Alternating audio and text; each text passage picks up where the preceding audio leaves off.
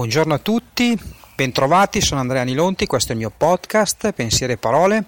È da qualche giorno che non ci sentiamo e oggi vi vorrei parlare di competenze e di content marketing, quindi del marketing dei contenuti e della relazione che ha con le competenze.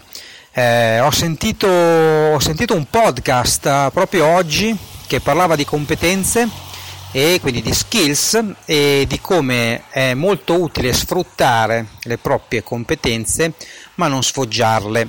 Eh, chiaramente eh, sfoggiando le proprie competenze ci si rende autoreferenziali e eh, ne abbiamo già parlato di questo aspetto, non è mai utile eh, rendersi autoreferenziali soprattutto se eh, si parla di marketing, bisogna cercare al contrario di essere autorevoli e competenti. Ma tornando un po' alle competenze, mi sono fatto un po' questa domanda, ma quali competenze è necessario avere per fare eh, del content marketing, quindi per scrivere dei contenuti di qualità?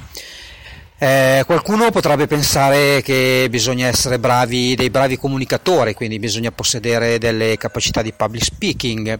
Mm, in verità il content marketing non verte su questa particolare competenza, ma eh, in primo luogo verte su una capacità di programmazione perché come abbiamo già visto eh, per creare un contenuto ci sono tre fasi temporali e sono shiftate nel tempo, quindi un contenuto non eh, nasce e viene pubblicato nello stesso momento ma in tre fasi differenti.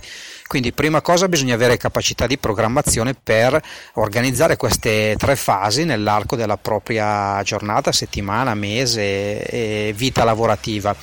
In secondo luogo bisogna avere capacità di analisi, spiccate capacità di analisi perché per creare buoni contenuti bisogna prima raccogliere i dati, sia che questi dati arrivano dall'interno della vostra azienda attività o che arrivino eh, da, da, fuori, da, dall'esterno, quindi eh, da, da altre fonti. Quindi queste sono le due principali caratteristiche.